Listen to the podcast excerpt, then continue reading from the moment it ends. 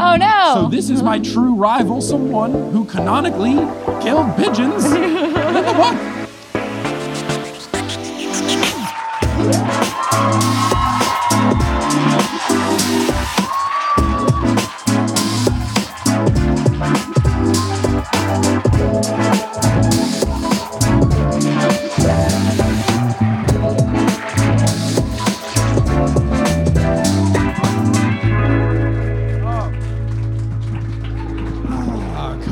Copenhagen, Denmark, what is good? It is a delight to be here. Thank you all so much for coming out. It has been wonderful to be here. This is my first time ever in Denmark, first time ever in your city here in Copenhagen. It's been lovely. I've seen interesting architecture. I've eaten strange things. Did I get food poisoning yesterday from marinated herring? I don't know. Jury might be out. but I feel alive enough to do the show. Here we go. oh, man. So, Today's going to be very fun because we're doing a very special episode in that it is live, and it's a very special episode in that we are covering an interesting set of books, or we're kicking off the Demigod Files, which I was very excited to read. I've heard lots of good things about. I know that there's lots of people, even who are big Percy Jackson fans, that were like, what the heck are these things? I've heard from people reading it that, you know, they just reference things and people didn't know they existed. So I'm glad that we can all kind of share this experience together. One of those people who didn't know they were a thing and then got back afterwards is actually our guest for tonight. So please make some noise and welcome to the stage, Kelly Schubert.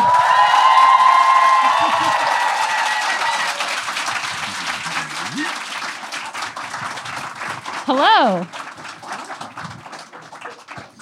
How's it going? Good.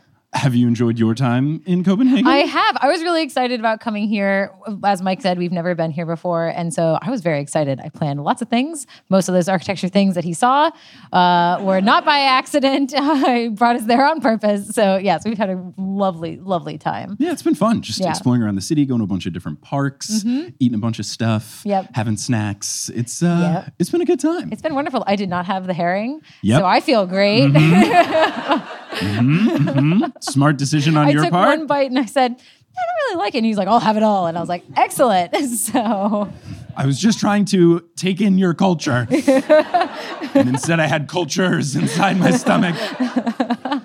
So, we are going to cover the first story in the Demigod Files as well as the introduction thing that we have going on. Mm-hmm. Now, you didn't know the Demigod Files were a thing. You read book five, and then you had some confusion about what was going on with some stories that were referenced, right? Yeah, somewhere in I won't say where, mm-hmm. somewhere in book five slash a sequel series slash other universe, somewhere in something I've read since then, there are some things that happened that I was just like, oh, I guess I was reading so fast, I just missed this entire thing uh, that we're now referencing. I, it's my fault, my bad. And then I started reading these, and I was like, oh, this is where it's introduced. In one of these stories, one thing, person, place, or something is introduced that comes in later somewhere.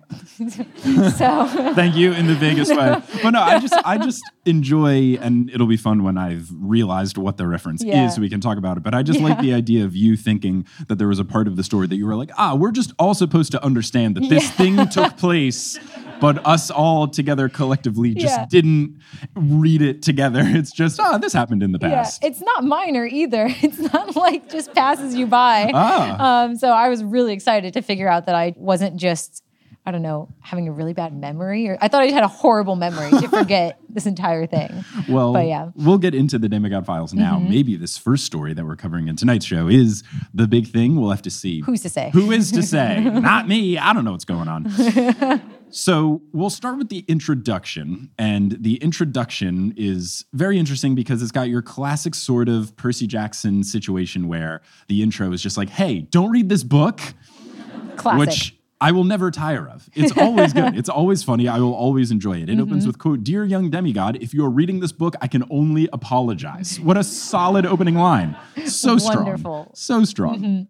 This apology is because the reader's life is about to get more dangerous. This narrator, and I'm calling it this narrator because we will learn at the end of this introduction that it is not Percy, and it's a wild plot twist that I did not see coming. This narrator says that they are going to have a harder life, and they guess that this reader probably knows that they're not immortal and explains that this book is an inside look at the world of demigods. Mm-hmm. The narrator is the senior scribe at Camp Half Blood, and this narrator hopes that the book can help keep the reader alive throughout their training.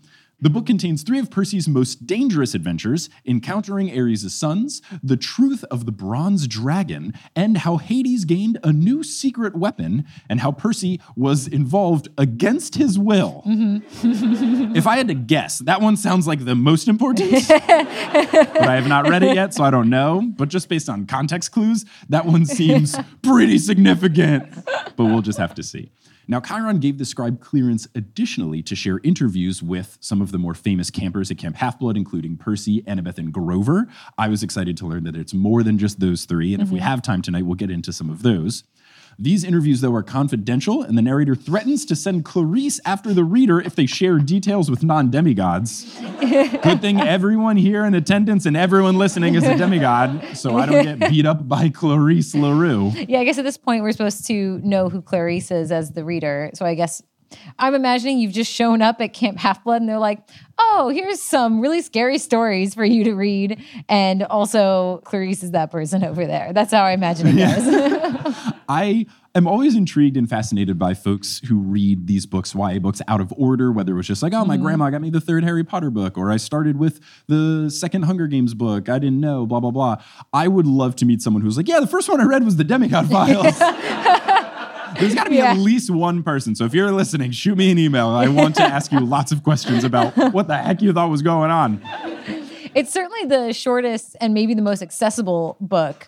Right. If somebody did start with that one, I guess. Now, there are other fun added bonuses in the Demigod Files. There is artwork, there are portraits of characters, there's a replica of Annabeth's trunk, and there's a map of Camp Half Blood. And then the narrator signs off as, and the way that it was displayed on my e reader, it said signing off as, and then I had to touch the next page. And then the only thing written on the next page was Rick Riordan. So canonically, Yeah. he's also a character He's in the story himself now. in. He, He has truly written himself in. Mm-hmm. I'm very interested to see, and I won't be able to look at this until well after the fact, but I Mm-hmm. always appreciate the fandom wikis for different fandoms and book series or TV shows or whatever. I would love if there's two separate pages on Percy Jackson wiki for Rick Riordan, senior scribe of Camp Half Blood slash character in the series, and then also Rick Riordan, dude who wrote everything. So that is the end of the introduction, and we get into the first story, which is Percy Jackson and the Stolen Chariot. Of course, I'm going to try to guess what happens here. Mm-hmm. And because this is a whole story and not just a chapter, the guess was tough. And my guess was wrong. But here was my guess, and I still feel good about it, and I would still read the story. Tyson unknowingly takes a chariot belonging to Ares' sons, hmm. and then he and Percy have to beat them in some sort of a contest to save themselves from punishment. That's not a horrible guess. No, I did have some help in that the introduction, Yeah. in combination with the title, let us know that there was a chariot and that there were Ares' sons mm-hmm. involved. I just figured that this would be a Tyson story. Turns out it's a Clarisse story, and I'm very excited about that because I had been wanting for some sort of Percy and Clarisse crossover event, and now we're getting it. And I'm very excited to see if this could kickstart their friendship in book five, but I'll just have to see. Mm-hmm. Yeah, it's always exciting to get more insight to Clarisse. I like her as a character, and her character growth, I think, is really Mm-hmm. an interesting one to see. 100%. So the story begins. Percy is the narrator. I was very thankful. I was wondering, is this whole thing going to be weird third person, Rick talking the whole time? But we're back to our normal situation of Percy narrating, which makes me feel nice and good and comfortable and safe. Percy is in science class when he hears noises outside that sound like someone is being attacked by possessed poultry. He says he's been in that situation before, and it took me a second. I was trying to think, when did Percy get attacked by evil chickens? Oh, the Stymphalian Yeah, birds. And then. I remembered. Had an interesting moment today. I was walking out on the like, it's kind of near here. Don't know how to say the name. I was going to say, what's the traditional Danish name, Kelly? Uh, don't know how to say the name. It was like a like a sandbar park with some it's possible it's near here. uh, and there's just a bunch of walking paths and people walking around. It was really, really cool. Walked around there for a bit and saw some children getting attacked by seagulls. and I thought about this. there have been some intense seagulls. I've been doing pigeon watches. I've made my way throughout Europe. And I feel like the pigeons here, as opposed to the other cities I've been, so far, Copenhagen, healthiest looking pigeons. Healthiest looking pigeons, yes. Most evil seagulls. The Yes. seagulls here. Yeah. They are loud. Yeah. They are vicious. They are big. Yeah, they were like they were like screaming at the children and like hovering over their heads, and the children were just screaming back at them. it was hilarious. And fun fact, they sounded the same. yeah, they did. Ah, ah. So no one else in Percy's class notices. Percy acts like he needs to wash out a beaker so that he can look out the window. I love this move. I love doing this sort of thing. I've done this awkwardly at parties when I don't know anyone at the party. It's like, oh, I definitely need to refill my glass. You know, I, I love this sort of maneuver. I'm so hydrated when I go to, to Oh. parties where I know nobody. Oh yeah, So hydrated. so hydrated. Especially me in college. I waited till I was 21 to drink, because in America we have to wait till 21 because.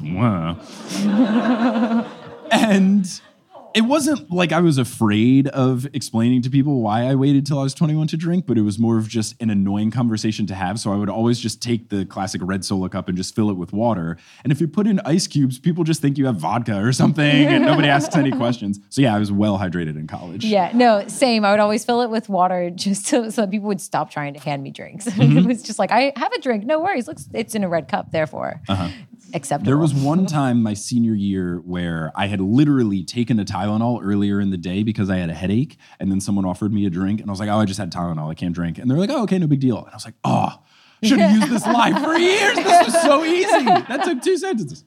So when he looks out of the window, Percy sees a girl in the alley with a sword drawn. She is tall, she is toned like a basketball player. I love that basketball is always the sport that gets referenced. It is never any other sport. It makes me so happy.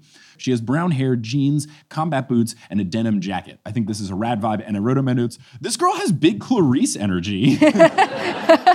which was pretty funny two sentences later. The birds are raven sized. The feathers are lodged into this girl's clothes because the birds fire them at her like they're arrows, and she even has a cut on one of her eyes. And now we learn it is Clarisse. Clarisse. So I was very excited. I said, Oh, lol, it is Clarisse. Nice, a Clarisse story. Let's go. All caps. Percy isn't sure why she's here, but he is sure that she's in trouble and she needs his help. Otherwise, she is a goner. Mm-hmm. So he asks his teacher, Mrs. White, if he can use the restroom because he feels like he might puke. And narrator Percy explains that the magic word is not actually please, it's a different word with a P. It is actually puke. Which I think makes sense. Yep. If I was a teacher, I would not want to have to deal with cleaning up some sort of vomit. So Yep. that's for sure. And I did think it was very funny when I was writing my notes in the notes app here and I wrote puke, it autocorrected puke to Luke. And I was like, yeah, that sounds about right. checks out, checks out. Mrs. White tells Percy just to go. He runs down the hall, removes his lab clothes, and wields Riptide. He arrives in the alleyway just as Clarisse smacks a bird with the flat of her sword like she's hitting a home run. And there's still a dozen more around her. It's always a dozen. There's always a dozen monsters. It's either a dozen or half a dozen. I'm waiting for a baker's dozen to show up. There's always 12. Percy calls her name. She's surprised to see him, and he explains, Why should you be surprised? This is my school. She mutters, Just my luck, and then keeps fighting. He joins in on the fight, and I think this is a really good job by Rick. He makes this story accessible to non series readers. He explains how Riptide turns from a pen into a sword. He explains who Clarisse is, and he's done mm-hmm. this in the books, but it's done in a very non cumbersome way where Yeah. if you are the one person who read the Demigod Files first, you could just think these are fun stories about your new friends that you've just met. Mm-hmm. It takes some effort, but the two of them defeat all of the birds. Percy has a few scratches, so he takes out some ambrosia and he eats half of a piece. He offers the other half to Clarisse, who says she doesn't need Percy's help, but then takes the ambrosia anyway, Classic. which is taking his help. Yeah, yeah. And then Percy explains to the reader that overeating ambrosia causes you to burn to ashes. Then he goes on to say, quote, I guess that's why you don't see many fat gods, which just feels unnecessary. Like I get the joke and it's Mm-hmm. fine, but I just feel like you could word it differently. I know it's me being nitpicky, product of the times thing, but like you can use a different turn of phrase here. Yeah, it could have been worded differently. Yeah. And I'm trying to have patience for these books, but like this one was written in 2009. We should probably get out of fat joke territory by Mm-hmm. now. So I feel like you could have just said something like, oh, that's why all the gods have small waistlines or something Mm-hmm. that doesn't flip it. You know, like you can tell the same joke, but instead of making it anti something, make it pro something else. Yeah, that's true. But he also snuck in there the definition of ambrosia for Right, us, exactly. real stealthy like. Exactly. Good writing next to some writing that needs some improvement. Yes, but now that they are healed, Clarisse starts to leave without explaining anything. Percy insists on knowing more by asking what's happening, why she is in a camp, and why the birds were attacking her. And she tries to push him out of the way, but he sidesteps her and says that this happening at his school makes it his business. She disagrees. He asks to please let me help you, and she takes a shaky breath. Percy believes that she wants to punch him, but he also notices a desperate look in her eyes as if she's in trouble, but she doesn't want to ask for help. Mm-hmm. She says that the problem is her brothers. They're playing a big prank on her. And Percy's not surprised because there are a whole bunch of campers in the Ares cabin, so she must have a great number of siblings and they often mess with each other. He asks if it's Sherman and Mark. We've not met these people before, right? I don't think so. Okay. I think those are new characters that we just learned about. That's what I'm thinking. I don't know if they will come in later, but I was like, Sherman and Mark? Who? However, as I've already stated, I'm willing to just accept that I've forgotten information. Our old pals, Sherman and Mark. Like, oh, yeah, Classic them. Sherman and Mark. Probably know who that is. Always playing pranks on Clarisse. She sounds worried when she says that it is not them, but her immortal brothers, Phobos and Deimos. I obviously have to ask Dr. Moya about this mm-hmm. in an upcoming Dr. Moya mythology episode, which I guess I'll do before book five, depending on tour timing and all that kind of stuff. But Yeah. there's going to be a whole lot of stuff for me to ask. Mm-hmm. They sit on a park bench, and Clarisse explains what's up. And I wrote in my notes, is Percy's teacher not terrified? Because he's been gone for a long time. Literally the next line, Percy says, quote, I wasn't too worried about getting back to school. Mrs. White would just assume the nurse had sent me home, and sixth period was shop class. Mr. Bill never took attendance. So this has worked out quite well for Percy Jackson. yeah, I suppose so. Just assume that he went home. Sure. Yeah, the nurse sent him home. Sure, yeah, that's not something that the school nurse would tell me. Maybe the mist will cover over this. Maybe that's the kind of thing the mist will cover over. Mm-hmm. But yeah, Yeah. I, I buy it. I wonder if Percy has to send in a request. Like maybe he does a quick IM Iris message to and say, "Hey, can you get me out of class real quick? I need a, I need a lie, please." So we learn the story via this question to Clarisse from Percy. Quote, So let me get this straight. You took your dad's car for a joyride and now it's missing? Clarisse explains that it's a chariot, it's not a car, and that it wasn't a joyride because he told her to take it out as a test. She's supposed to return it by sunset, but her brothers stole the chariot from her. They are the regular charioteers, and they hate it when anyone else gets to drive. Thus, they stole the chariot and attacked her with these birds that Ares uses to guard his temple. So the test isn't whether or not she can drive the chariot, it's whether or not she can fight off the brothers, right? Like Ares knew this was going to happen. Maybe. I was confused by the test thing as well. Yeah. Maybe it was just a test of drive the chariot, you haven't driven it before, give it a test drive, get comfortable with it. I feel like it's a little bit more like he knows that she's going to take it out driving. Mm-hmm. He knows that they're going to try and steal it, and it's a test of can you get it back, which is a little sneaky, Yeah. malicious. Kind of a jerk move from Ares, canonical Yeah. jerk. Yeah, you know, I get it. it makes He's sense. not necessarily the nicest guy in the series. She begins to discuss what will happen to her if she doesn't return it, but Percy can see that she's worried, and he can guess that Ares is probably going to be pretty harsh, so he simply agrees to help her before she can launch into the whole description. When Clarisse asks why Percy would do that, since she isn't his friend, Percy thinks about how even though she's been rude to him countless times, he doesn't like the idea of Ares bullying anyone. And speaking of bullying, before Percy can say anything, some teenager makes fun of Clarisse for looking like she's been crying. And before we learn who this person was, I just wrote, This is the worst person in the franchise thus far. just some random person walking by, seeing someone sad, going, Ah, you're crying? Dweeb. That's what I thought was happening, but we learned that it's Phobos. So not that much better. Also, still one of the worst characters in the franchise. Yeah. Yeah, he sucks, but at least he has some sort of tie. It's not just some random dude that was walking by a park, saw someone sat on a bench and went, so it's Phobos.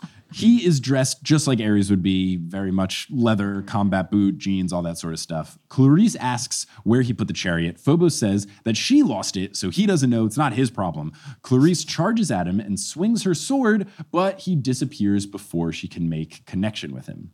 He appears on the bench next to Percy. He begins to laugh, but then he stops when Percy holds Riptide to his neck and says, You'd better return that chariot before I get mad. I said, Okay, Bruce Banner. Phobos then sneers, tries to look tough, and asks Clarisse who her new boyfriend is that's fighting her battles for her. And she protests that Percy isn't her boyfriend, and Chris Rodriguez fist pumps in the distance. she says that Percy is not even her friend, and then says his name is Percy Jackson. Phobos immediately asks to check that she means the same Percy Jackson, who is the son of Poseidon and the enemy of Ares, and he says quote the one who made dad angry which is a very generous read of the one who kicked dad's butt Yeah. the only one who's really stood up to him and battled him at any point in time. You know, Right. made him angry. yeah i mean you're not wrong but you're certainly telling the half truth for sure Yeah. Phobos thinks that this is great. He thinks that this is just such a funny predicament for her to be in. He thinks it's so hilarious that she's hanging out with him in terms of, you know, it's so great that it's so terrible for mm-hmm. her. She insists that she's not. Phobos's eyes then glow red, and Clarisse begins to swipe at the air as if she's being pestered by invisible bugs. Percy asks what he's doing to her, and after she backs into the street while swatting, Percy demands that Phobos stop and he digs his sword deeper into his neck, which that's a pretty convincing argument if you have a yeah. sword in the neck. But unfortunately, Phobos poofs away, which is, you know, a pretty good move. maneuver if you are on the receiving end of a sword in the neck, the ability just to teleport.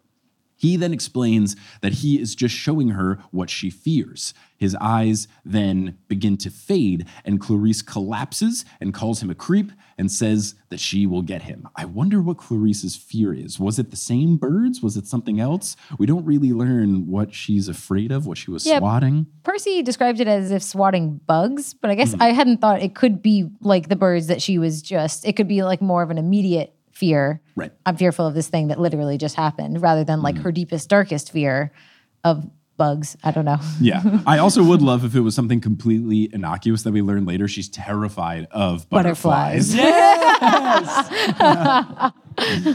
Phobos approaches Percy and asks what he, in italics, fears, saying that he'll always find out. Percy demands he return the chariot and says that he's not afraid of him since he took down Ares before, but as the narrator Percy lets us know, he's a little bit scared. Phobos laughs and brings up the phrase, nothing to fear but fear itself, because he is fear. And I said, oh, right, Phobos, phobia. That makes a whole lot of sense. Yep. He tells Percy that if he wants the chariot, he can go get it. It's across the water where the little animals live, a place he says that Percy belongs. He snaps and then disappears in a yellow vapor cloud. Mm-hmm. Narrator Percy says that Phobos is his least favorite adversary that he's ever met. Percy hates bullies, and the way that Phobos laughed at Percy and how he made Clarisse collapse made Percy want to teach him a lesson. I'm yeah. very excited. I like that Percy hates bullies so much that he will muster up the wherewithal to take this guy down, even for someone that has been pretty mean to him throughout the whole series. I mean, he was already on board from the second that he saw Clarisse, but I think he feels a little bit of a, a vendetta against Phobos now himself. 100%. 100%. Percy helps Clarisse up and asks if she will now accept his assistance. And I like that Percy is persistent on assisting Clarisse. They take the subway, anticipating more attacks, but none come. On the journey, Clarisse tells Percy about her brothers. They are minor gods. Phobos is fear, and Deimos is terror. And I wrote in my notes, What's the difference? And then Percy asks, What's the difference? I wrote, I guess Deimos is worse. And basically, what Clarisse describes is that he is bigger and uglier, and he scares entire crowds, whereas Phobos is more specific and gets in your head, and it's more of a person to person thing. Yeah, that makes sense. Totally makes Yeah. sense. Percy brings up phobia and she confirms and says that he loves having fears named after him. and this is just a really fun thing for Rick to write in. It's Yeah. just really solid writing by him. He is so good at making hateable characters hateable. And it's just these little quirks where, oh, yeah, this is the etymology of the word, but let's turn this into this bragging rights thing that this guy we don't like likes to, you know, get a big ego about. I think Yeah. it's really funny. No, I agree. I think it's hilarious. I love when he pulls in any little bit of either etymology or like mythology or anything that he could pull in. So I think it's great. It's really nice. Percy asks why they don't want her driving the chariot, and she explains that it's normally a ritual for Ares kids when they turn 15.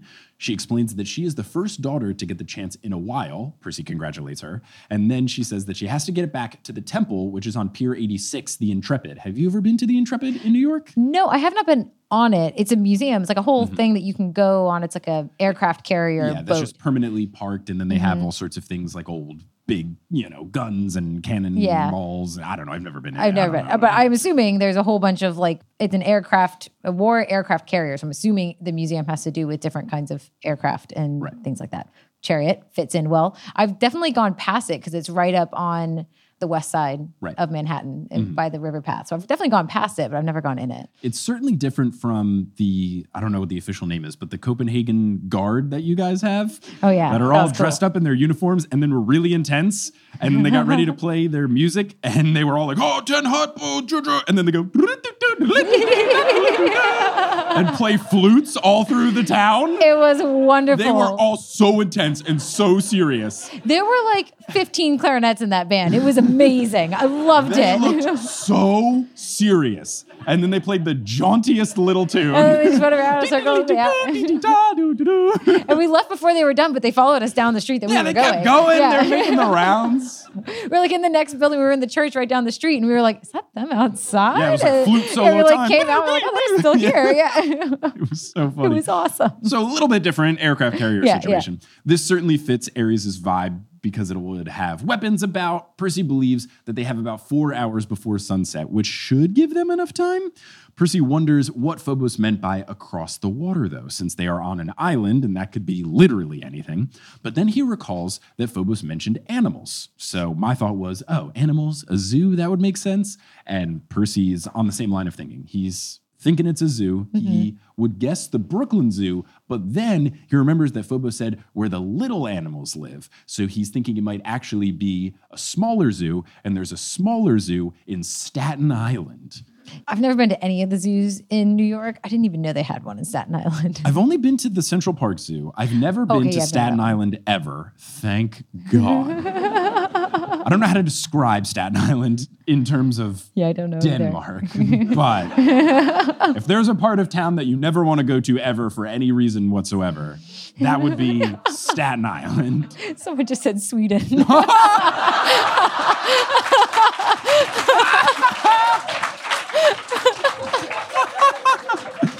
Apologies. I know some did some people come from Sweden to the show. Yeah, dedication. Incre- oh, you were from Sweden. Amazing. Okay. Love it, love it. I gotta say, I know, I know Finland was very happy when I did shows in Finland and not Sweden. And I don't know if Denmark feels the same way, but I literally just, when I was picking the tours, I went by cities and countries with the most downloads, sorted it from most to least. Copenhagen was in the top 10. Nothing in Sweden was in the top 10. This show sold out in like four days. and I couldn't add an extra show or another theater anywhere. Mm-hmm. So I was not expecting. I was like, oh, a 90 seat place? That should be pretty good. Copenhagen's not the biggest town. Four days. Like, yeah, you're out of tickets for both shows. Oh, wow. Okay. I'll have to come back. So, yeah, Sweden, sorry. Maybe listen to the show more and tell your friends about it, and then I'll come. I'll come next Europe tour. But anyway, so yeah, imagine Sweden.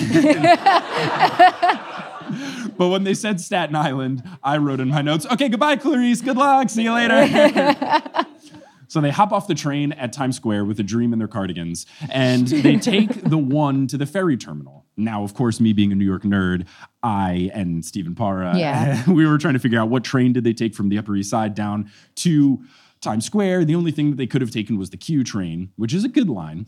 But Rick sounds absolutely nothing like a New Yorker. What's up? oh, okay. Yeah, no, the Upper East Side. Yeah, they could Mm-hmm. take cute. Okay, all right. I wasn't part of this conversation before because I was like, you guys are being ridiculous. And they just said it, and I was like, wait, did they take the Q? I don't know. See? It's just fun. Now, Rick sounds nothing like a New Yorker when he describes this, though.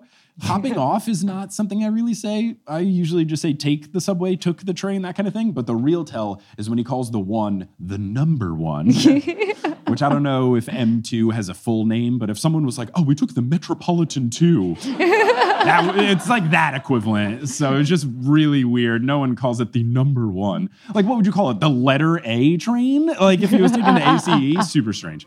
They get on the Staten Island ferry at 3:30, and it is littered with tourists who are after the free sight of the Statue of Liberty. That is actually a very common thing that'll happen in New York. There is a ferry that goes from Manhattan to Staten Island for free because no one wants to go to Staten Island. Mm-hmm, mm-hmm. So they have to make it free for you to go over there. But a thing that people will do is you just take the ferry over and then take the next ferry back because you pass by the Statue of Liberty and you can get some really good pictures. I've done that before. So that's the closest I've ever been to Staten Island, but I didn't leave the boat. So I've never stepped foot on Staten Island.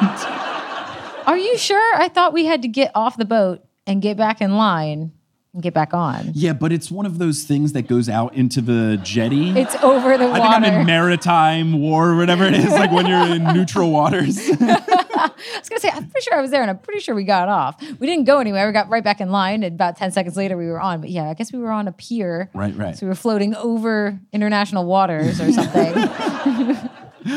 Percy tells Clarisse the statue's artist, the artist of the Statue of Liberty, Bartholdi, was a son of Athena and modeled the statue after her. And I wrote, okay, this has to be something that Annabeth told him. And uh, narrator Percy says, that's what Annabeth told me anyway. Clarisse rolls her eyes and calls this information useless because it doesn't help you fight. And Clarisse, you gotta know more things than just fighting things. This is the thing that's happening in sports right now. In basketball, there's a lot of players that are having a lot of injuries because they just grow up only playing basketball their whole mm-hmm. life. Like they play travel basketball and stuff, and that's all they play. So their knees are just getting shot because they're just doing the same sort of muscles over and over again. Whereas if you were well rounded and you played a couple of different sports and stuff like that, so you would develop like different stabilizers and things. So it's actually something that makes sense physically. But Clarisse, come on, you need to know some more intelligence besides fighting things. yeah, learn some architecture, Clarisse. Yeah. They got the big architecture museum here. I'm sure Yeah, everybody is a big expert on architecture and slash or slides. yeah, there was a slide in the architecture. I like center. that it's like the yeah. Dansk Architecture Center and also a four story slide. You know, the famous one two combo. So Percy considers protesting, but the ferry jerks like it hits something. Percy and Clarisse rush to the front of the boat and they see water bubbling, and the head of a sea serpent then emerges. The monster itself that arises is as big as the ferry. Now, you all might be thinking that this is some magical beast, but it could just be something in Staten Island. That's It true. doesn't It necessarily. Staten Island listeners are going to send me some angry emails. Does anybody live there? I don't know. Is it just Eh, it's okay. Look, if you're listening from Staten, I love you. It's just the general populace. It's not you. It's the rest of the people now, this monster is gray and green with a crocodile-like head, and it smells disgusting. Atop its neck is a beefy dude in black Greek armor. This obviously has to be Deimos, and then we learn shortly after that it is. Mm-hmm. His face is full of scars, and he is wielding a spear. He grins an evil grin that matches the grin that the serpent has, and he asks, "Care to play?" Which is a very menacing way for him to make an introduction. The monster howls, tourists scatter, and Percy wonders what the mist had them see, which is something I'm always I wondering. know, yeah. I think that could be a really fun spin-off book if Uncle Rick just takes every single instance that a big scary thing happened and then just wrote, yeah, the St. Louis Arch, here's what they saw. Mm-hmm. Yeah. Alcatraz, here's what they saw. I think that would be a really fun little additional story. And maybe that'll come through in the TV show. Maybe we'll see Hmm. the differences between what Percy sees and what the people see. And I just think it's so fun. I'm so fascinated by it. I know. I just I, I have like in my own head what could it potentially be that they're seeing. My guess in this case would just be really, really choppy water. Because I've been on some ferries with big waves and heavy winds, I would guess it's just, you know, big waves crashing in, not necessarily some sort of, I don't know what large aquatic life would Yeah. be in the water surrounding New York. Like, there's no whales. Yeah. so I don't know and, what. And I don't think people would be afraid that. of that. They'd be excited to see that. Oh, people would be hype. Oh my gosh, the tourists would be falling over themselves to take photos. Percy demands that Deimos leave them alone. Deimos says, or what, in italics, son of the sea god. He says that Phobos told him Percy's a wimp, states that he loves terror and he lives on terror, and then he has the serpent bash into the ferry. Percy instructs Clarisse to grab his neck because they're going for a ride. She doesn't question it. They jump off together, they splash into the water, and soon after, Percy commands a 30 foot tall water spout to propel them towards the serpent, which is very cool. Sounds like a ton of fun too. Yeah. Sounds like some kind of water ride. That'd be great. Oh, for sure. If they eventually get into Percy Jackson theme park territory in any of the Disney parks, that could be a very fun. If they added something in the water park, if they add a mm-hmm. Percy Jackson ride, could be super sweet. Very fun. Percy asks Clarisse if she can tackle Deimos. She says that she can as long as Percy gets her within 10 feet. So he makes it happen. She leaps off, grabs Deimos midair, and they both fall off the serpent into the water. The monster goes after Percy. He uses his power to raise the water even higher and then have it crash down on top of the serpent. Percy jumps over his head, uncaps Riptide, and slashes his neck. So cool. So cool. I love the descriptions of the battles and the fights in in these books because they're like vivid enough, but not so long that you lose attention. Mm-hmm. It's great. I also feel like, and I'm sure they're doing a great job and they're very accomplished. Whoever the screenwriting team is for the TV show probably has the easiest job imaginable because Rick truly writes these Yeah. as if they are a screenplay, and it's just kind of mm-hmm. like, all right, sweet, copy paste, done, nailed it. Yeah, like like as a difference, the Helm's Deep battle in Lord of the Rings was the longest on-screen battle for a while. It was recently dethroned, but it was a, Game of Thrones. yeah, yeah, That's what it was. But it was the longest on-screen battle, and so when I got to that chapter when I was reading the book, I was like, "Oh, this must be a very vivid chapter for it to be stretched for so much screen time." It was like two pages or something, and then it was over, and I was like. Oh, so they had to do a lot of work coming up with what happened in that battle. And they did. I mean, it's a very intriguing visual battle, but it was like two pages and then it was done. So it wasn't in the book that Legolas No. takes a shield and skateboards No. down the stairs. Yeah. No. Rats. Shout out to Peter Jackson for adding that in. Right? That's the name? Peter Mm-hmm. Yeah. Jackson? Yeah. Okay, cool. I was like, that's not Peter Johnson, is what they call Percy. Yeah. Or as we learned in a recent chapter, what was the uh, Perry Johansson? That was it. Shout out to the Swedish folks in the crowd. The monster swims away back into the open ocean. Clarisse surfaces near Percy in the water. He asks if she got Deimos, and she explains that he poofed away as they were wrestling. She believes that they will run into the brothers soon enough. The tourists are still in panic, but none of them appear to be hurt. The boat also appears to be undamaged, so that is good. Percy decides that it's best they leave, and he grabs Clarisse's arm and channels the waves to bring them to Staten as sunset is approaching. Mm-hmm. Percy, as the narrator says, quote, I'd never spent much time on Staten Island, and I wrote, smart. and I found it was a lot bigger than I thought and not much fun to walk. The streets curved around confusingly, and everything seemed to be uphill. And I've never been, but I'm very intrigued. There is one thing in Staten Island that is very cool that I want to visit. There's that grandma Yeah. restaurant. There's a restaurant where they just have a cycling cast of people's grandmas be the chef, and then Mm-hmm. Yeah. someone else's grandma will just cook like a classic meal Yeah. for you. They just cook whatever they want Mm-hmm. to cook and they cycle out which country they're from and they just have apparently really good food. And like I think that every weekend is a different kind of cuisine, but Right. the like the normal like weekday menu is like an Italian grandma who opened the Yeah. thing and then they bring in somebody and, and I do want to try that at some point. We'll point. have to go, and then we'll have to see if everything does feel like it's uphill. it's supposed to be close to the ferry stop. No, so we nice, won't have to We go won't far. have to go very far. Yeah. Now they get to a bus, but the bus driver doesn't let them on because Clarisse is sopping wet. And I guess that makes sense. If I was a bus driver, I wouldn't want someone funking up the bus. Percy obviously is dry because of his water abilities. Clarisse thinks that they're screwed, but Percy, despite having some doubts, tries to stay positive. And this is something that I do. Even when things seem bad, I'm always trying to look for silver linings and stuff. You know that. yeah, you're positive boy. I do my best. His doubts are that two demigods versus two minor gods doesn't seem like a fair fight. He's also worried that Phobos will have learned Percy's fear by the time they meet again, and that would make him more adversarial. After a good chunk of walking, they arrive at the zoo, and the ticket booth lady is a bit suspicious, but money talks, and Percy has enough cash for tickets, so they get in. They walk around, and Clarisse spots the chariot between the petting zoo and the sea otter pond, which is a wonderful little location to be in. It is a golden chariot. It has red accents. It is adorned with designs of death, and there are four fire breathing black horses tied to it. Percy figures that the mist is doing a number on it because the only disguise that it has is a handwritten sign that says official zoo vehicle. so good. So funny.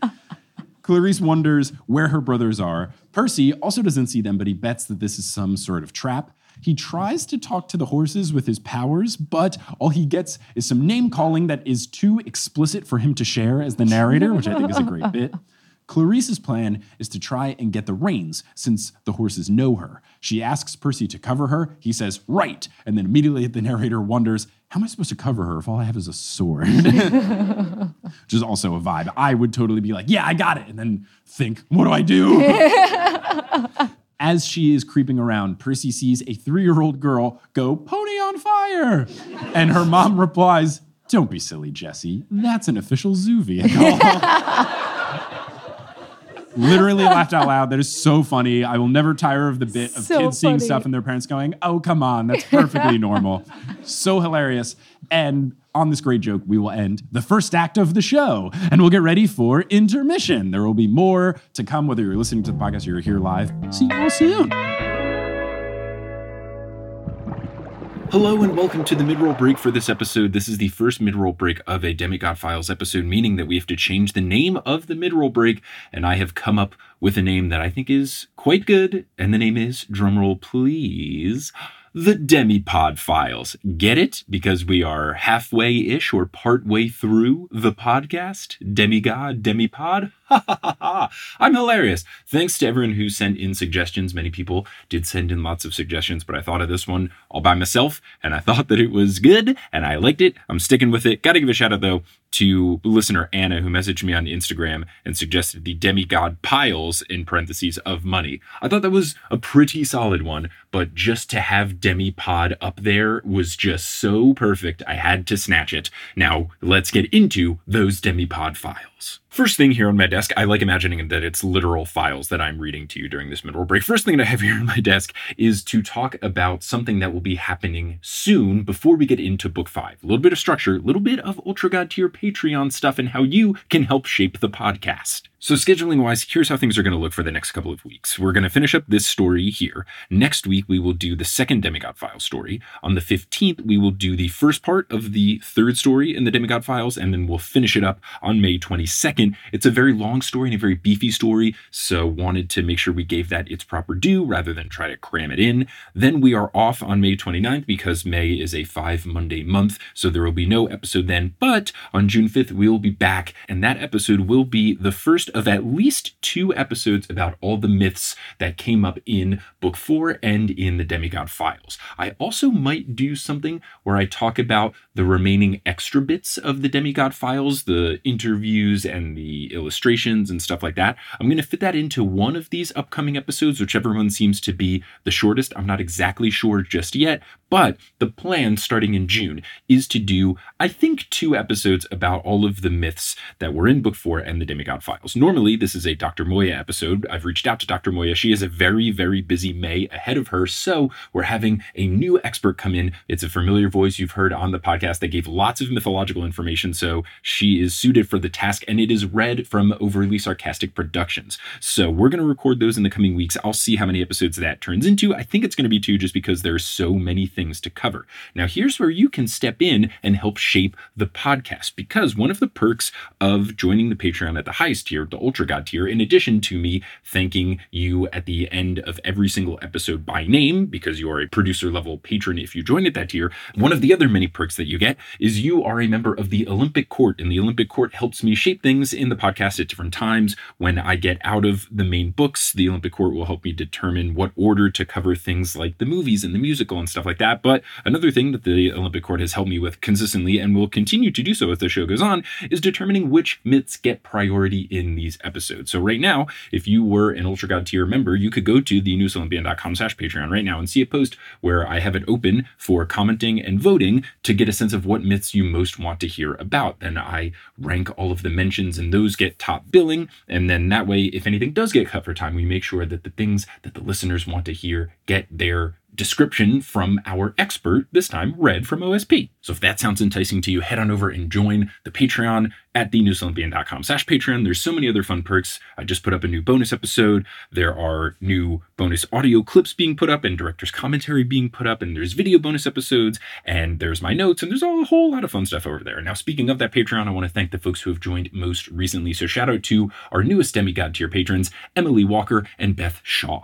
Thank you all so much for your support. May Poseidon bless you that when you have a water bottle or a glass full of water that you never spill it, you always manage your water quite well. Also, I know that there have been some audio issues going on with the podcast recently. I'm working with my hosting website to try and fix those, and I think I may have figured out a solution. It might have to do with the file size, so I'm trying to go back and reduce the sizes of the uploaded episodes, and hopefully that can fix things. But if you're ever in a situation where you're listening to the episode and all of a sudden it cuts to either an earlier part or it skips ahead or the episode ends early, I'm really sorry. I don't know what's going on. I've emailed lots of people. They don't exactly know what's going on either. We're trying to sort it all out. Usually, if you download the episode rather than stream it, it works. Or if you try listening on a different app, I, I really don't want to make things troublesome here. I'm really trying my best. We moved to a new hosting site so that I wouldn't have as many gambling ads and stuff coming through. And I think that that problem has been solved, but it's opened up this new problem.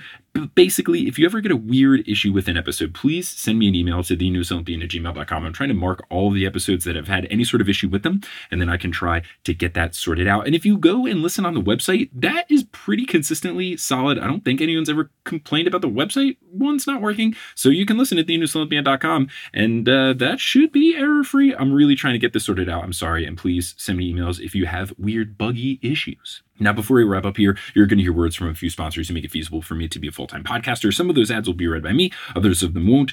Others of them won't. The ones that are not read by me are inserted locally. So if you live in so if you live in Utah, don't be surprised if you hear an ad about your new state flag, which is cool. And I didn't know you did that, and I like the look of it. But once those ads are complete, we'll get back to this episode of the Newest Olympian. This episode of the Newest Olympian is brought to you by Thrive Market. Now, at Camp Half Blood, they are cooking up a whole bunch of fun stuff at the cafeteria, but we never really hear about where they supply all of the things for the cafeteria. I'm not sure where they get their stuff, but you know where they should get their stuff? Thrive Market. Thrive can be your go to for all of your grocery and household essentials, and it has been my go to. I've got a bunch of stuff from Thrive now, and I genuinely enjoy all of it. I've got Thrive trash bags, dishwashing detergent, snacks, rice, beans, things that wash my dishes, like scrub brushes and stuff. They have a lot of really great deals. I've been capitalizing on those deals and I have truly been enjoying using Thrive Market. I love a lot of things about Thrive. I love that they only allow trusted, top quality ingredients while restricting harmful ingredients like artificial flavors, high fructose corn syrup, and more. And whether you are looking for organic kid snacks, high protein essentials, whatever it is, you can curate your own shopping experience with a few clicks. They've got all these different filters and stuff like that, different categories. I utilize those when I was looking for particular items, and it was really easy to navigate the site. I always have a simple time finding what I'm looking for. And it's not just saving time, I'm saving money as a Thrive Market member. I'm looking at my stats right now. My average savings per order are $34.98. On my last order, I saved almost $50, and I got a whole bunch of things for my pantry. I got hand soap refills, I got chicken broth, I got rice, I got beans, I got kitchen towels. It was great. Save time and money and shop Thrive Market today. Go to thrivemarket.com slash TNO for 30% off your first order, plus a free $60 gift. That's T-H-R-I-V-E market.com slash TNO, thrivemarket.com slash TNO, so you can be as well stocked as the Camp Half-Blood cafeterias are today. Seeking the truth never gets old. Introducing June's Journey, the free to play mobile game that will immerse you in a thrilling murder mystery. Join June Parker as she uncovers hidden objects and clues to solve her sister's death in a beautifully illustrated world set in the roaring 20s. With new chapters added every week, the excitement never ends. Download June's Journey now on your Android or iOS device or play on PC through Facebook Games. Hey, it's Kaley Cuoco for Priceline. Ready to go to your happy place for a happy price? Well, why didn't you say so? Just download the Priceline app right now and save up to 60% on hotels. So, whether it's Cousin Kevin's Kazoo concert in Kansas City, go Kevin, or Becky's Bachelorette Bash in Bermuda, you never have to miss a trip ever again. So, download the Priceline app today. Your savings are waiting. Go to your happy place for a happy price. Go to your happy price, Priceline.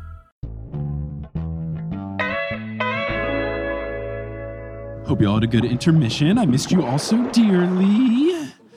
Now let's talk more about the Demigod Files story number one, slash maybe more things if we uh, still have some time after, but who's to say? Let's go. We last left our heroes where someone said, Don't worry, honey, that is definitely an official zoo vehicle. So Clarisse approaches the chariot and she is so close, so close to grabbing the reins when suddenly her brothers appear in the chariot dressed in battle armor. Phobos's eyes are glowing already. He grins and yells, The hunt is on! So they always have very intense things to say when things begun. He charges the chariot towards Percy, and narrator Percy says, Now I'd like to tell you I did something heroic, like stand up against a raging team of fire breathing horses with only my sword. The truth is, I ran, which is smart. What else are you going to do? Correct response. Yeah. 100%. He jumps over a trash can and a fence, but he soon realizes that he just cannot outrun this. Clarisse yells, Percy, look out. And narrator Percy says, like I needed somebody to tell me that. I feel that for sure. I've definitely made comments like that before. Oh, when, Oh, yeah. when people, you know, you're doing something very dangerous and people are like, be careful. Like, yeah, I get it. Percy leaps and lands on a rock island in the otter exhibit. He douses the horses in water, which extinguishes them and confuses them. The otters are displeased, so Percy rushes out of there so that he doesn't get attacked by otters in addition to The Deimos horses, and yeah. Phobos and the horses. exactly. Phobos tries to calm down the horses, and Clarisse jumps on Deimos's back as he is preparing to use his javelin. The two of them fall out of the chariot and begin to fight. Phobos chases after Percy again. Percy heads towards the aquarium. Phobos says that he has something for Percy, and then the chariot morphs into a tank. And I was wondering if this was supposed to be a fear thing. Like, is Percy afraid of tanks? But I guess not. He's just trying to make like a scarier sort of vehicle. I think he's trying to go on the offensive with the vehicle now. Mm-hmm. I think the vehicle can just turn into any vessel. I don't know. Sure, but it wasn't like a specific like we all know Percy hates tanks. so yeah, I guess it was just like a scary type Yeah. thing. He fires the gun of the tank at Percy. Percy dodges, but the projectile explodes a souvenir stand, which is very fun. While Phobos reloads, Percy dives into the aquarium. I thought he dove into the water, but I think he just dives through the doorway. Into the doorway, yeah. Because he is now running through it. And not only will the aquarium give him power, but Percy thinks that the tank may be too big to fit in through the doors. And I wrote, uh, it's a tank. it can just break through the doors. And the narrator Percy says, of course, if he blasted through it, that wouldn't help. so we're on the same page. Percy is running through the aquarium. All the sea creatures call out to him in admiration. And he said, quote, it's great when you're a celebrity to squids. Percy gets to the back of the aquarium and then hears the sound of a different kind of engine. And I was guessing, oh, okay, I wonder if this is going to be Ares' motorcycle or something. Like Ares is showing up.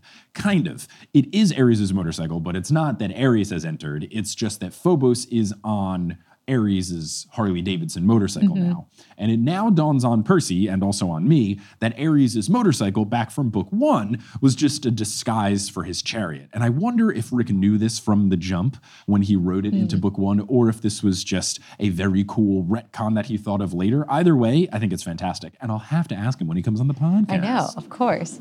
I got distracted by my own thoughts there for a second as soon as we said he was a celebrity to squid. Has Percy said that he does he not eat fish anymore? Oh, Does he's he- an anti-pescatarian? Yeah, does he like not eat fish and like sushi and like horse? I mean, he can talk to them too. Mm-hmm. So like, does he just? I all of a sudden I was trying to remember because he like burns his food as offering, so he actually tells us what he eats quite often. Right. I'm trying to remember if he's had any fish. I will have to keep an eye out. the Keep an eye the out series. as you're, if like, he picking through, ever yeah. eats some fish, that would be highly suspect. but Yeah. I would assume he would probably avoid I it. I think he avoids it at this point. I don't know. That's a good A question. life without sushi. That sounds sad. Very disappointing. Very disappointing. Life without marinated herring, though, sounds pretty good. Ah. Phobo says, Hello, loser, which I'm guessing is his version of punk, which I think is fun. Hello, loser, time to be scared. Percy readies his sword and prepares to fight him, but then Phobos' eyes grow brighter, and Percy makes the mistake of making eye contact with him. Percy instantly envisions himself at Camp Half Blood, and it is in flames. Annabeth Grover and all the campers are pleading with him. So at this point, I'm realizing, oh, is his fear being the destruction version of the prophecy, where he's hmm. either going to save the world or destroy the world? And that's basically what it is. They're all screaming out, saying, Save us, Percy, make the choice. So oh. he's afraid of the choice itself. He's afraid of making the wrong decision. Mm-hmm. Completely makes sense for what we've seen over the course of the books. yeah. Percy is absolutely frozen and unsure of what to do. Then he hears the voice of the sea creatures calling out to him, Son of the sea god, wake! And he feels the power of the sea around him as all the fish are trying to get his attention. and when he finally snaps out of it, Phobos' sword is just about to hit Percy in the head, but he blocks the blow with the Riptide just in time, which is very Amazing nice. save by the fish. Thank you to the fish. Thank you so much. I wonder if they were specifically trying to save him or if it was just them asking for his autograph and stuff like that. Just, Percy, can you take a picture with me? Oh my gosh. He parries and slashes Phobos in the arm. Ichor begins to rush out, and Phobos slashes at Percy in retaliation. Percy blocks it easily. Narrator Percy notes that Phobos is not necessarily a tough opponent without his fear power. Just as a fighter himself, he's not that strong. Mm-hmm. Percy is able to cut him across the face, which makes Phobos angry. And then Percy says, The fear god looked afraid. Percy kicks him against a water fountain, and Phobos' sword goes flying into a bathroom. Percy grabs him by the armor and brings him in closer. And this is just a really nice, intense fight. Percy's really Yeah. going all out with the fight. I really like it. Mm-hmm. He tells Phobos to disappear and to leave Clarisse alone. Percy warns that if he ever sees him again, he'll give him a bigger scar in a more painful place. Phobos gulps, promises to face him again, and then vanishes. Percy thanks the fish and looks at the motorcycle. And as the narrator says, I'd never ridden an all powerful Harley Davidson war chariot before, but how hard could it be? And I was thinking about this too, like the whole riding the chariot was like this big honor and test for Clarisse, and now Percy's just riding it. Just hopping yeah, on. he's just like, ah, this is here. Yeah, no. I have this ability too. Yeah, I'm a son of Ares now. Why not? Percy rides off to help Clarisse. He finds her easily because the zoo is in absolute chaos with loads of fences being knocked down, and there are some animals that have escaped. And unfortunately, narrator Percy says, a fat looking leopard was lounging on a park bench with a bunch of pigeon feathers around him. oh no. Oh no. So this is my true rival, someone who canonically killed pigeons in the book. My least favorite person in the whole series is this leopard. It's heartbroken, crushed, oh. crushed to hear this. of all the animals it could have gone after too. I know, why not seagulls? Come on. Percy parks the motorcycle and heads closer to the two of them. Clarisse is on her knees, and Deimos is in the form of Ares, saying, You failed me again. I told you what would happen. He tries to hit her, but Clarisse dodges and pleads for forgiveness. Percy tries to snap her out of it. Deimos's form flickers a bit once Percy is talking to Clarisse. But he has the sense that Clarisse needs to do this on her own. So Percy instead switches to motivation mode, telling her to stand up to Ares because he's all talk. Mm-hmm. And she says that she can't. Percy says she can because she's a warrior. Deimos, disguised as Ares, tells her to grovel for mercy, and Clarisse quietly says no. Deimos goes, What? in all caps.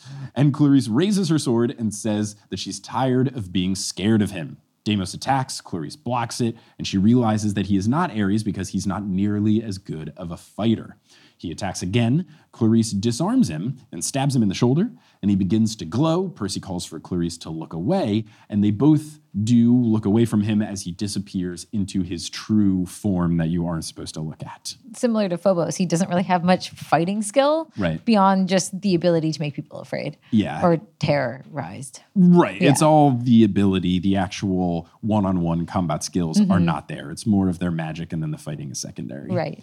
Our duo is now alone at the petting zoo, except for some of the goats that are tugging at their clothes looking for snacks, which I think is very fun. The Harley turns back into a chariot. Clarisse wipes away some sweat and says to Percy, You didn't see that. You didn't see any of that. and then I wrote, Then how did this story get told? If somebody told the scribe and the scribe wrote it down, now it's being distributed to everybody. Exactly. but at least just to demigods because you know we're all we're all okay. None of us are not demigods. Percy grins and tells her she did a good job. She tells him to get in the chariot.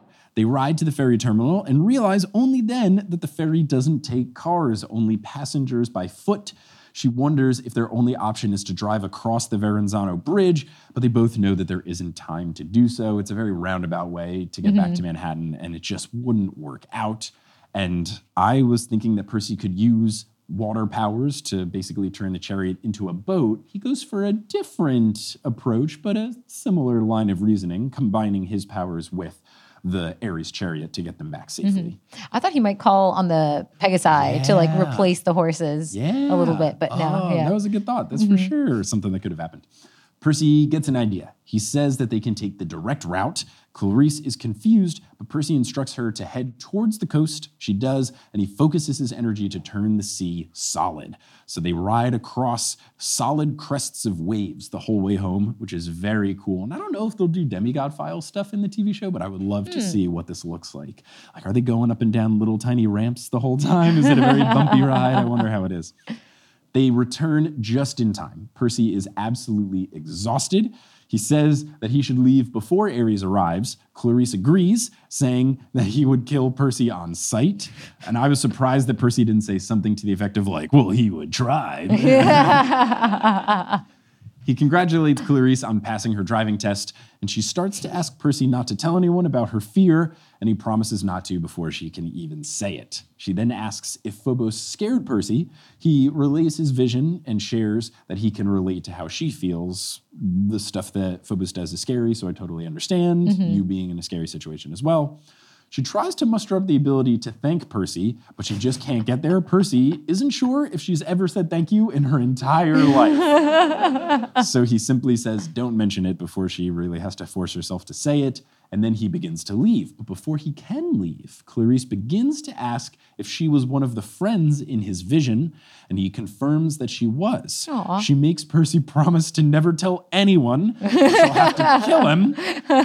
And a How faint, sweet. how sweet. And a faint smile flickers across her face. I'm very excited at the mm-hmm. prospect of their friendship flourishing. It makes me really, really happy.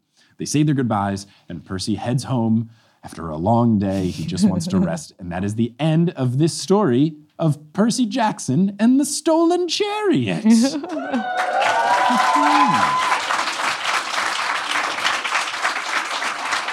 I hope it's a Friday for him because I would just want to rest after that. I would just want to go to sleep at that Yeah, if point. he has to go to school the next Oh, day. Oh gosh. uh, then he'd have to deal with Mrs. White and people asking him where he was. Yeah. Ah, gross. so we do have some time. So let's do some of the extras in the Demigod Files. We'll get into some of the interviews. Mm-hmm. The interviews are really fun in the book. I think they come between the second and the third story, but they have interviews with a bunch of different campers, and they're just fun, silly questions. And I was very surprised that the first interview is with Connor and Travis Stoll. They Yes. weren't mentioned in the introduction. They don't necessarily seem like the most main of characters. So for them to find their way in, I thought was fun. And, you know, I want to learn more about the side characters, so this is exciting. yeah, this fits well with the story that you've chosen the stolen chariot, the stolen Ah, brothers. Uh-huh. Yep, yep, thematic, well put together. just like I planned it. so this is the interview with Connor and Travis Stoll. The first question is, and I'm assuming these questions are from Camp Half Blood scribe Rick Riordan, mm-hmm. canonically a character in the books. What's the best practical joke you've ever played on another camper? They both agree that the golden mango is the best prank. Apparently, they took a mango, spray painted it gold, and wrote for the hottest on it, and then left it in the Aphrodite cabin while they were in archery class. They fought over it when they returned, and describing this, Travis Stoll says Gucci shoes were flying out the windows. it was like a rabid herd of wild brats. B R A T Z. Did Bratz the Toys make its way over here? Uh, okay, yeah. So everyone's aware of Bratz the Toys. I thought that was a very fun mm-hmm. reference to make. So apparently, the Aphrodite kids then learned the truth and hunted down the Stolls. Quote, I didn't know they made permanent makeup. I looked like a clown for a month, says Travis. Connor reveals that they put a curse on him so that no matter what he wore, his clothes were two sizes too small and he felt like a geek. And I enjoyed adding the felt like a geek part because it wasn't just that the clothes were tight fitting, but specifically they were tight fitting and he didn't feel confident about it. That's a nice thing for them to add. Travis says to Connor, Well, you are a geek. The next question is Who would you want most on your team for Capture the Flag? They both pick each other because they don't trust each other. So it's less that they Yeah. less that they want each other on their own team and more they don't want them on the other team. That makes sense. Very, very funny answer. Connor says that behind Travis, he would pick the Ares cabin kids. Travis agrees because people from the Ares cabin are strong and easy to manipulate. really funny stuff. Really, really funny. The next question and the final question is What's the best part of being in the Hermes cabin? Connor says, You're never lonely since new kids are always coming in. Travis says that new kids coming in just increases the opportunities for new people to prank, and Connor adds, or to pickpocket one big happy family. it's really fun. An interesting perspective. Such an interesting perspective. The next interview is with Clarisse. The first question asked of her is Who do you most want to pick a fight with at Camp Half Blood? and her answer is Whoever gets in my face, loser. and if Rick is the interviewer, Clarisse canonically called Uncle Rick a loser to his face, which I think is very fun. She then realizes that the interviewer means to beat someone up specifically. So she says Michael Yew in the Apollo cabin. This is a new character. Hmm. Apparently, Michael Yew thinks that their cabin is superior to the Ares cabin because they can use ranged weapons. And she describes this as using these weapons as, quote, like cowards. the next question for her is Aside from your father, who do you think is the bravest god or goddess on the Olympian Council? She says that no one comes close to Ares, but she admits that Zeus is quite brave, citing him taking on Typhon and Kronos requires a fair amount of bravery. Mm-hmm. But she immediately caveats it, however, by saying it's easy to be brave when you have a plethora of power bolts at your disposal. and then finishes this thought with, quote, no disrespect intended. I would have said Artemis. She's Yeah. the only one out there doing stuff on the daily. That's true. I mean, everybody else just sits up in Olympus for the most part. Right. She's out in the mortal world. Yeah. She's out there doing stuff. She is recruiting new people. She's putting mm-hmm. herself on the line. She's going out on the hunt. I agree. I think Artemis is a good answer there. Mm-hmm. The final question for Clarisse is Did you ever get revenge on Percy for soaking you with toilet water? And I think this is great because I love the Supreme Lord of the bathroom scene. I'm so stoked for it. About this, Clarisse says, quote, Oh, that little punk has been bragging again, huh? She says not to believe him because he exaggerated the whole thing. And I mean, she could be right because if we take the approach where Percy as the narrator might be a hmm. non trustworthy narrator, which is my least favorite thing that books do sometimes, where the narrator is a character and then fibs some stuff and then later on you learn that they were lying, I think it's gross and a really cheap way to write a book. If we are taking that approach, though, the only way you know about the story is from Percy telling us about the story. So if he embellished it as the narrator of whatever canonically these stories are, journal entries or whatever, it does open the door for the possibility of him lying about it. So she might be right, but I doubt it. I suppose, but I think he's a trustworthy narrator. He's Yeah. told us some pretty embarrassing stuff. So Oh, for sure. I think, yeah. yeah, he very often admits to things that he messed up or when he says something but didn't mean it mm-hmm. or other related things. So yeah, I think he's pretty trustworthy. Yeah. She promises revenge. She says that she's waiting. She's biding her time for the right moment, and she insists she's not waiting because she's afraid of him. she ends this by saying, quote, anybody says different, I'll rearrange their dental work. so the final interview that we will do here before we go on to Q&A is Annabeth. Annabeth's first question is if you could design a new structure for Camp Half-Blood, what would it be? She says a temple just south of Half-Blood Hill would be great. Her idea is to have the rising sun come through and shine through the windows to make a different god's emblem show each day. There would be statues for all the gods and braziers for offerings. It would have perfect acoustics like Carnegie Hall, and then it could be used for lyre or reed pipe concerts. And apparently, she's discussed this idea with Chiron already, who said it would take four million truckloads of strawberries to fund it, and she thinks it's worth it. Now, architecture wise, I know you've dealt with some high budget projects, so you can sympathize there. Yeah. I've never paid a client in strawberries before, but we'll have to find out what the conversion going rate of uh, truckload of strawberries is. But I was interested when she said that the sun would shine through the windows and make a different god's emblem show each day. do you mean every hour? That's so what like I thought as it the was, but I sun thought moves? Hmm. in the story it said each day, or did it mean each hour of the day? I was confused. I thought it was going to be every hour because then the sun would go, but Yeah. how would it show a different thing each day? Magic. Magic. Oh, I mean, yeah. Or they could have a thing where, like, at the end of the day, they like move it, but it feels like she was describing something whereas the sun moves. Yeah. It could be the thing, but it wouldn't happen every day where the sun like slowly moves as the day goes, kind of like that phenomenon in Manhattan where there's times where the sun is directly in between some streets. Mm-hmm. And it's a really cool effect where the sunset is right in between just these really long Mm-hmm. alleyways, like streetways that go through Manhattan. But yeah, I don't know. I I should reread to make sure, but but I was also confused by it Yeah. changing each day. I and now I want to go back and see if she said hours or days and then find out. Well, we'll say it and maybe we'll have an update for the episode or something else. The next question in the interview is Aside from your mom, who do you think is the wisest god or goddess on the Olympian Council? And initially, she says that the others aren't really known for their wisdom. Similarly to Clarisse, she says, and I mean that with the greatest possible respect. I like that for both Clarisse and for Annabeth, the question was basically, who's the best besides your parent? And they were both like, "Ah, Nah. nobody. She says Zeus is wise in his own way for keeping the family together. Hermes is clever, but we know from her dig against Daedalus in the end of book four that clever and wise are different things. And she says that Artemis never compromises her beliefs, which I think is true Yeah. and a nice thing to say. Annabeth appreciates that Artemis doesn't bicker with the other gods, and by spending the most time on Earth out of all the Olympians, Artemis has the best sense of what's going on in the world around them. So, similar to what you were saying in Yeah. terms of bravery, Annabeth is kind of taking that reasoning and applying it towards wisdom, yeah. which I think is really nice. Annabeth then realizes that Artemis doesn't understand guys, however, but she adds, nobody's perfect. Next question Of all your Camp Half Blood friends, who would you most like to have with you in a battle? And she says, Oh, Percy, no contest. yes.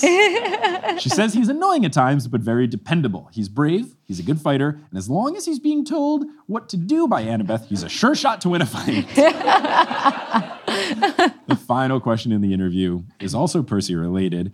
You've been known to call Percy seaweed brain from time to time. What's his most annoying quality? I very much enjoy Uncle Rick putting Percy on blast. And Annabeth says, the way he talks to me and the way he cuts his hair, the way he drives his car when he stares. 10 things I hate about you didn't make its way over here. I did have to Google that because I have not seen the film. She, Wait, what? uh, well, I don't know. Interesting. I was not a, I don't know, I was too young and I was a boy and I was like, this is a movie for girls. It's a, it's a great movie. I'm sure it's Classic fantastic movie, and. I'll watch it at some point eventually. It's in my movies list of like at some point it will just happen to be on somewhere and I'll watch it. Mm-hmm. It's a top contender for like a potential airplane movie. Okay. you're just scrolling through, you're like, I still haven't seen that one. But Okay. I at least know enough about the references. Yes. Or I at least know enough to know that she does list 10 things. Though there is debate to how many things she lists. Yes. Some people think it's 14, some people think it's 11 because sometimes there's like multiple clauses. I went into a semi-deep rabbit hole. How many things does Julia Childs' character say that she hates about Heath Ledger's character?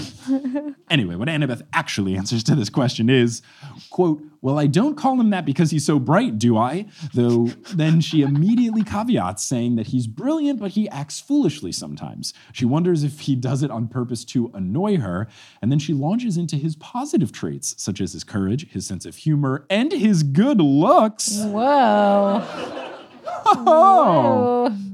very impressive. But then she demands that the interviewer not tell Percy that. Which is very interesting. I don't know if Percy has read the Demigod Files as well. I know, right? It feels like it would just be a book in the big house. And I wonder if sometime Percy is ever bored and he has to kill time. He's just sitting in a chair in the big house waiting for his turn to talk to the Oracle or something. He's like, oh, the Demigod Files. That Rick Riordan, Reardon, uh, Riordan guy. he interviewed me. So I wonder what he wrote. And then he opens the Annabeth interview. He's like, she thinks I'm pretty. She then gets back on track, saying that Percy has a lot of positive traits, but he's obtuse. And I think that is the perfect word choice. Mm-hmm. He's smart, but at times he can just be a little bit thick. And she says that he doesn't see how people feel even when they're giving hints, which I don't think is fully fair because I think that he does usually have a good sense of when people don't want him to ask about something.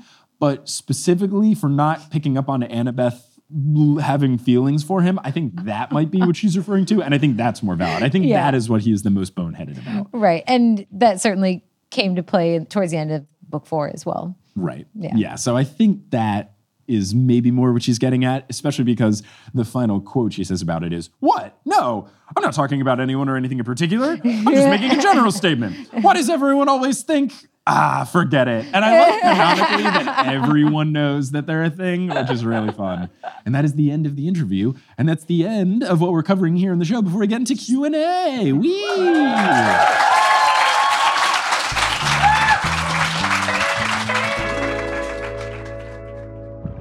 Hey, it's Mike here. We're going to take a little bit of a break because I do have the quote from the part of Annabeth's interview that Kelly and I were confused about. Let me just read it to you verbatim, and you can maybe be confused or lend more insight. Quote, I put it on the hill just south of Half Blood Hill, and I designed it so that every morning the rising sun would shine through its windows and make a different god's emblem on the floor, like one day an eagle, the next an owl. So I'm not sure because it says every morning it would make a different god's emblem, but then it says one day an eagle, the next an owl. I'm not sure. This will now catapult up the rankings of questions to ask Rick if I ever get him on the show, but I'm confused. Maybe you can lend some insight? Let me know. Another quick correction. I said Julia Childs was the actor in 10 Things I Hate About You. I know it's Julia Stiles. Uh, Julia Child was the famous chef, and that's very different. So my apologies there, though I would love to see a remake of 10 Things I Hate About You with Julia Child in it. Another correction, since recording this episode, I have now looked up the proper pronunciation of the Danish word for ghost, and it is spoelse but it's spelled S P O the line through it G E L S E, but it is said spoolse. And with that all complete, we're going to take a very brief break for an ad or two, and then once those ads are complete, we will close out this episode with the very fun Copenhagen Q&A. This episode of The Newest Olympian is brought to you by Straight River Coffee. If you've been listening to The Newest Olympian and you're thinking, my goodness, I would love to pair this podcast with a nice warm cup of Joe, but not just any nice warm cup of Joe, but specifically TNO branded coffee. Well, you are in luck because TNO coffee exists. That's right. We have partnered with Straight River Coffee, which is a small independent business that is made up of folks who listen to The Newest Olympian, and we have teamed up to make TNO coffee. So there is a specific roast from Straight River Coffee called Anna Clues Roast. I came up with the name. I think it's very good. And you can get a one pound bag of coffee from them if you go to thenewestolympian.com slash merch. I'm not a coffee drinker, but multiple people have told me that the coffee tastes very good and smells incredible. And here's the description of the coffee from Straight River. Sourced from the finest fair trade beans, our collaborative blend boasts flavor notes of nutty caramel and rich chocolate, ensuring each sip transports you to a realm of excitement and wonder. It's cool. The bags were also made by an environmentally friendly bag company, and the art design on the bags, which, yes, is a pigeon drinking a cup of coffee, those were made by another independent artist, Ava Hess, who does some incredible artwork as well. So it's a bunch of small businesses and independent creators teaming up to make this coffee happen. And it's really cool. And it also ships free internationally. So it doesn't matter if you live in the US or not the US, the price listed is the price, no extra shipping fees. It's super cool. And you can get a pound of this wonderful coffee delivered to you or multiple, I think. You, you can probably get more than one bag. I don't know. But go to thenewestolympian.com slash merch, scroll down, click the link about the coffee, and then boom, you can get some Anna Clues roast in your cup today. And then you can perfectly pair TNO coffee with your TNO podcast. So, this first question is from Emma. Emma says, For both you and Kelly, is there anything that has happened so far in the Percy Jackson series that has really steamed your nuggets? or is there anything that would steam your nuggets if the movie slash Disney Plus series changed? Hope you have a great time in Copenhagen from Emma. I don't think there's anything in the books that has really upset me. Mm-hmm. Anything for you? Not that I can think of, really. No, I think everything's been pretty solid. As far as things that they would change, Anything. If they change anything. I feel like they're probably not going to. Obviously, Uncle Rick is involved in the TV show this time. Yeah. He wasn't involved in the movie, so I just think anything that they change is going to make me upset. I think the biggest thing that just makes me upset is when things get changed for either no good reason or if I think they go against like the purpose of a scene. And this Yeah. happened in some of the Harry Potter movies. Like they changed the whole ending battle, and I think mm. that that's really saddening because in the ending battle in the movie, in movie eight, they kind of only show Harry and Voldemort fighting. And I think what was really cool about the battle is that like everybody contributes. Neville does the cool thing mm-hmm. with the sword, and there's so many other nifty, neat things that happen Yeah. that I think it kind of watered it down to be like, it's only these two people fighting and nobody else matters. Yeah. So I think if they change something where it just went against like the purpose of the scene or how it contributed to someone's character development, I think that's what would upset me. Yeah, that's a good point. I already have learned that in my head I had the layout of the camp wrong mm-hmm. by the map Based that's in this map? book. Yeah, yeah, yeah. I thought that the cabins were circled around the lake, and I was like, "Oh, if they change the layout, I'm gonna be so upset." And I saw the map, and I was like, "Oh man, Never mind. I've been wrong this whole time." this next question is from Nadia, and is it Jeppe? Yeah. Is that how I pronounce it? I, I want to make sure I get it right. Yepe. Okay, yeah. Please, I want to make sure I don't butcher it. They say, "Hey, Mike and Kelly." Also, hi, Steven. Loving the narwhal shirt. Are the socks themed as well? Uh, the socks are more just for like color purposes, but these were gifted to me by Johnny Frolickstein, one of my best buds, who before we flew to Europe, we were at his wedding, and he gave all the groomsmen different socks that had different designs that were themed for that person. And mine has a bunch of different types of airplanes on it because Kelly and I have been traveling a lot. and We're about to do a bunch of travel. So they are themed for the tour. They are not necessarily themed for the narwhal sweater, but they uh, I think they work nicely to contrast the yellow pants and the blue shoes so that they uh, they look nice. I, I definitely put a lot of thought into uh, because that was the most disappointing thing about the tour is that just because we're going to so many places and I can Yeah. only fit so many things in a suitcase, I usually like to try to wear clothes as similar as I can to the place. Like if I'm going to a city, I'll look up the city flag and try to match it, or in this case, the country. I would like try to like you know wear something in the colors of the country flag. So I didn't get to do that. I just wore like. I know I accidentally wore Sweden colors. there were a lot of questions in the Q&A that were like, "Do you actually hate Sweden?" No, I don't. I don't. This one is from Oliver. A lot of people asked this as well. Did you see The Little Mermaid and what did you think of it? we did go to see the Little Mermaid statue. We did know beforehand because Kelly Yeah. researched it that a lot of people are like, it's not that cool. Right. I agree. It's nothing. Everybody was like, don't walk out there just for that. Right. But I was like, we're already going to be out there. Right. So let's go see it. Right. And, then yeah. someone in one of the questions asked, Were you disappointed by it? And I don't know that we were disappointed. It was more of Steven knew the actual Mm-hmm. fairy tale that the Disney movie is based on, and then he described the plot of. and I wish he did it. Because now I unfortunately have that knowledge in my brain forever. It's Yeah. way more messed up than what happens. Yeah. Yeah. It is very gross. yeah. This next one is from Victoria. Victoria says, Hi there, loving the show so far. As we're in Europe, my question is if there was one European capital city Percy, Annabeth, and Grover would live in, where would it be, either based on their parentage or their personality? I don't know which cities are capitals, so I'm just going to pick the most populated, or at least some of the cities that I know in places. And if they're not capitals, I'm sorry. I didn't take European geography true. Yep. in school. But as far as Annabeth, uh, she could Rome. honestly. Oh, Rome. Yeah. Yeah, because the architecture. I Yeah. would also. I also could see her being in Amsterdam because of the architecture. Because Hmm. the Amsterdam architecture was really cool. All the different houses and stuff. And That could be an interesting it. place for her and Percy to live together. right? Because Canals, water, the water, all of that. Yeah, yeah, Mhm. yeah. Yeah. Grover, where would Grover be? He's just like a fun dude. He uh, he's very chill, easygoing. Copenhagen. Copenhagen. Yeah. Yeah.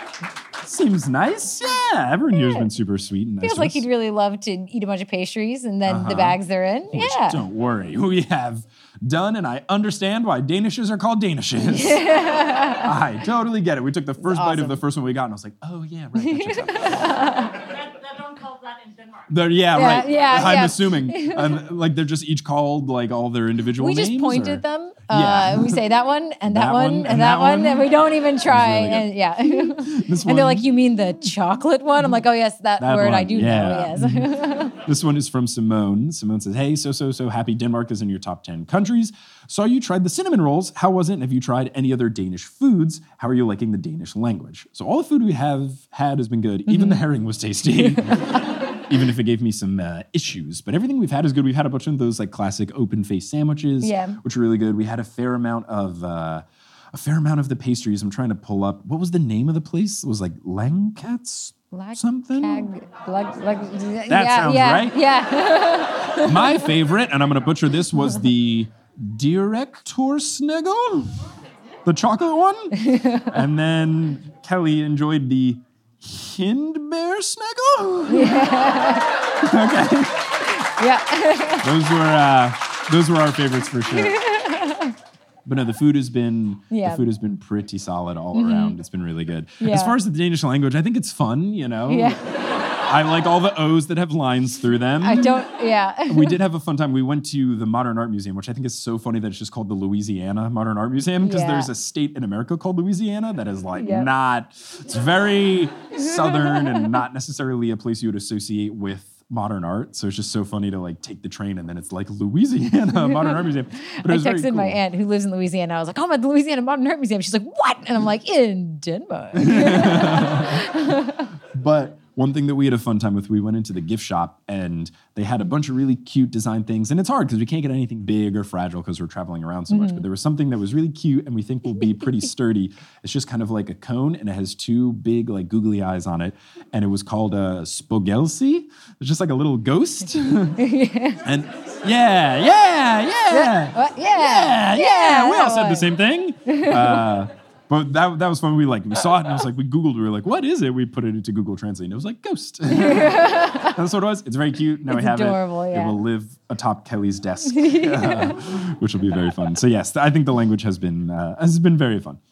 Okay, so this next one is from Louise. Louise says, Hi, Mike and Kelly. Love the show. Thanks for coming to Denmark. Questions. Percy Jackson related. What character do you feel has evolved most over the books that you've read so far?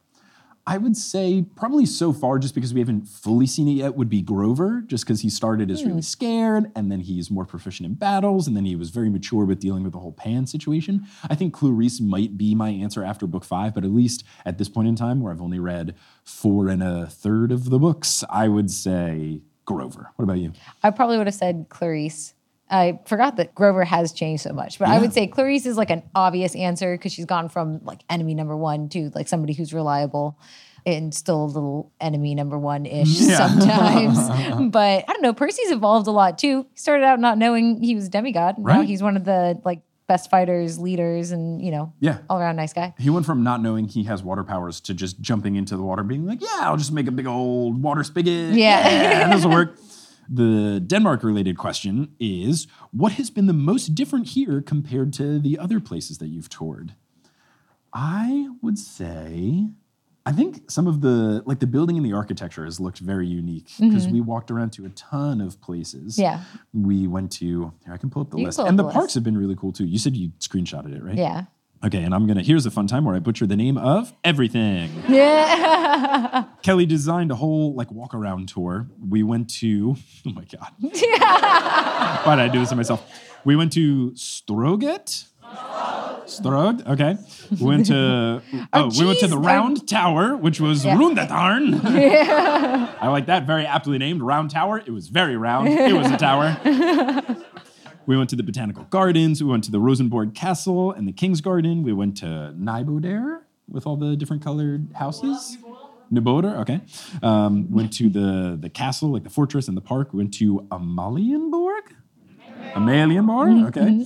Um, went to Frederick's Church, the Playhouse, Nyhaven, with like the old, okay, yeah, Yeah, the like yeah. old school like barracks, right? That's Yeah, no, no, oh. that's the one along the water. Oh, okay, so I- I flipped that It's funny because you don't know any of these names as we were at the places. You I know just them. know. Yeah. And then oh, we went to the Church of Our Savior and Tower, like the big spiral staircase thing. Yeah. Which was we went yesterday when it was really windy and I opened the door at the point where you go outside. I went, nope, nope, nope. and Stephen and Not I kept that. going and we started to do the spiral thing and we were like, yeah, this is fine. And then we got to the very top and we were like, well, let's go down.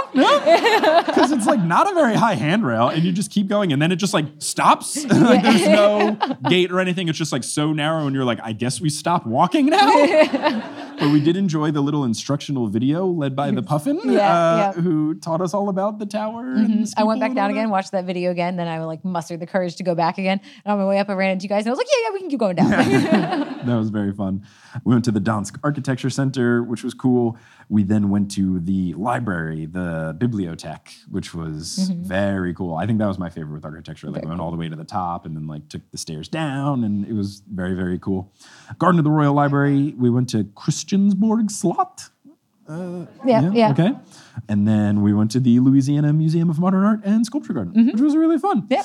Um, so yeah, I think, I think the architecture in the parks have been really fun. It's like been one of the first things because so far every stop we've done on tour has been to a place that either I've already been to or Kelly's already been to, and we didn't have a lot of time to like visit around. But for this show, we like explicitly tried to add in some more time Mm-hmm. while we're here in Copenhagen to explore around. We got to do that, which is really fun Yeah. because we haven't really had the opportunity at some of the other places, kind of like fly in, do the shows, fly out. So here we had time to chill and walk Yeah. around, and it's really think fun. it's really unique in the sense that there are a lot of relatively large parks just in the middle of different areas and you can kind of meander through them in your own path which is really fun and that's kind of like something that I've really enjoyed about being here. Yeah. Yeah. It's been really cool. I also like you have a bunch of really cool basketball courts around. Oh, yeah. There's like a park with a cool basketball court. Like one had like a bunch of like cages and stuff around it. One had a bunch Mm-hmm. of graffiti. And I also think it's funny that they're all like way shorter than 10 feet tall. Like I could dunk on all of these and I can't dunk normally. So maybe I should move to Copenhagen.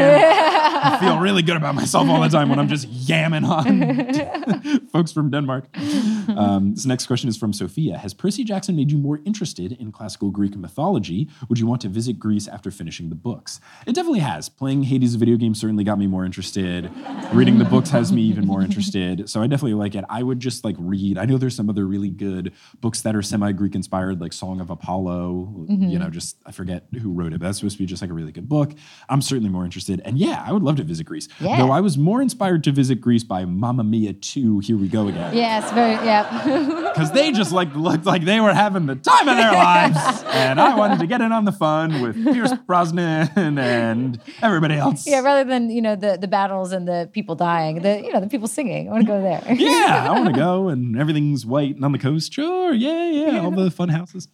So this one is from, is it me? M I E? Mia. They ask, how do you measure if a recurring bit is working slash entertaining for the audience from a newbie podcaster? Persia in a bit. I would say live shows really help because if you laugh, cool. and if you don't laugh, I should bury it. Usually, though, for the show, I just have to like do it, hope it's funny, and then if people comment either on social media or in the Discord or on Patreon or anything like that, then I'll know it's worth it.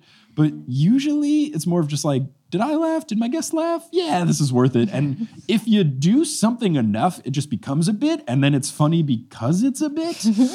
it can be a difficult line to toe because you don't want to do something just for the sake of doing something and then it's annoying. But if you're having fun doing it and the guests are having fun and the listenership is having fun, then I think it's worthwhile to mm-hmm. keep it as a bit. Yeah, the pigeons The thing. pigeons. And also, I think that's the thing with the books is more of just like if it just comes up naturally, then you can make it a bit. Like pigeons kind of started up, but then they kept showing up in the books, and like basketball shows up a lot in the book. So if things just kind of keep showing up, then it gives you an excuse to talk about it. Something that's happened very recently, but you'll hear it as the episodes come out. It's just as I did the shows in California and starting in Europe. There's a lot of parallels between the Percy Jackson series and Kingdom Hearts, the video game.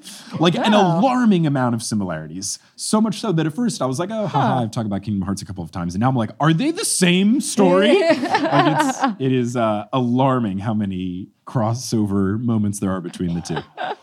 This one, uh, the question is, was it on purpose that your pants matched the wall or was it a happy accident? I'm wearing yellow pants. The wall behind us is yellow for folks listening at home. Complete accident. I was deciding between white pants and yellow pants. It really came down to was I was like, well, I haven't worn the combination of yellow pants and this sweater on the tour yet, so I will do that. But I'm very happy about it. Kelly's favorite color is yellow, so that works out quite well. Yeah, we walked in. That's the first thing I noticed was that you matched the wall. I thought, man, I should have worn yellow. yep. Yeah, no. So that was uh, just a, a happy little accident, a good omen for the show. And I think it's been a really fun show. And I think that that is a great place to end that really fun show. So thank you all so much for coming out. Give yourselves a round of applause for making it out to the show. Congratulations on getting the tickets before they all sold out. I am sorry that I couldn't get a bigger place or another show, but thank you all so much for coming through. Give it up to Kelly for being an incredible guest for this first show. And please give it up for everyone here at uh, Theater Play. If I'm pronouncing it wrong, I'm so sorry, but Theater without the H Play. Uh, everyone here at the venue has been really nice from people organizing it, people working sound, hospitality. Everyone's been really nice. So please give them a round of applause for making this such a smooth process. We got to get out of here because I got to get ready for the next show and all of that. But I will close it out by ending the show as the way that I always do, and doing so in a way where, you know, until next time when I come back to Copenhagen, until then, I'll see you later. Thanks for coming out, everybody.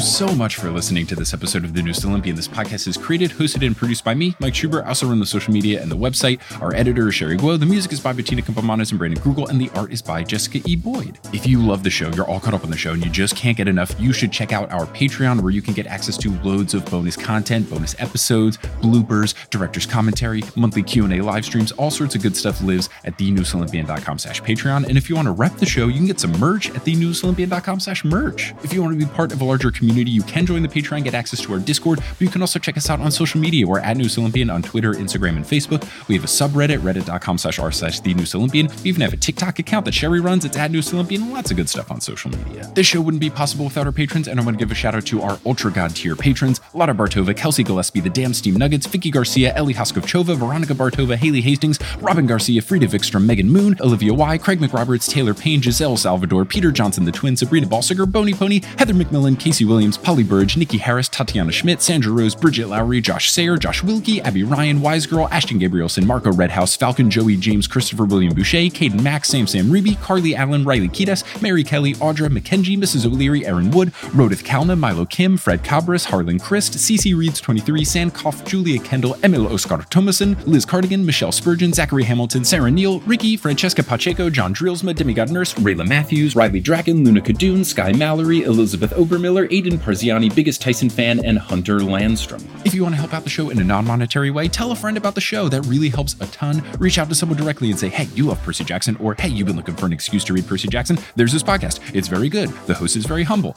You could also talk about us on social media or leave us a rating and review on whatever podcast app you're using. All these things help, and I really appreciate all of you who have done that or will do it in the future. But I'm just so thankful that you tuned into this episode, and I hope you tune into our next episode where we will be joined live in Oslo by Stephen Para as we cover the second story of Percy Jackson colon the Demigod Files, Percy Jackson and the Bronze Dragon. But until then, I'll pursue you later.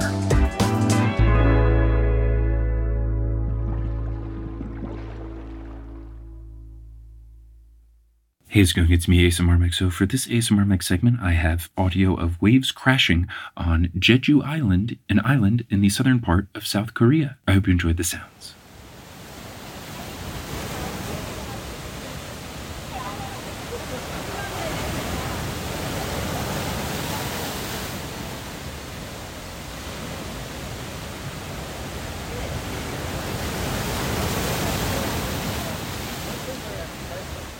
Thank you for listening.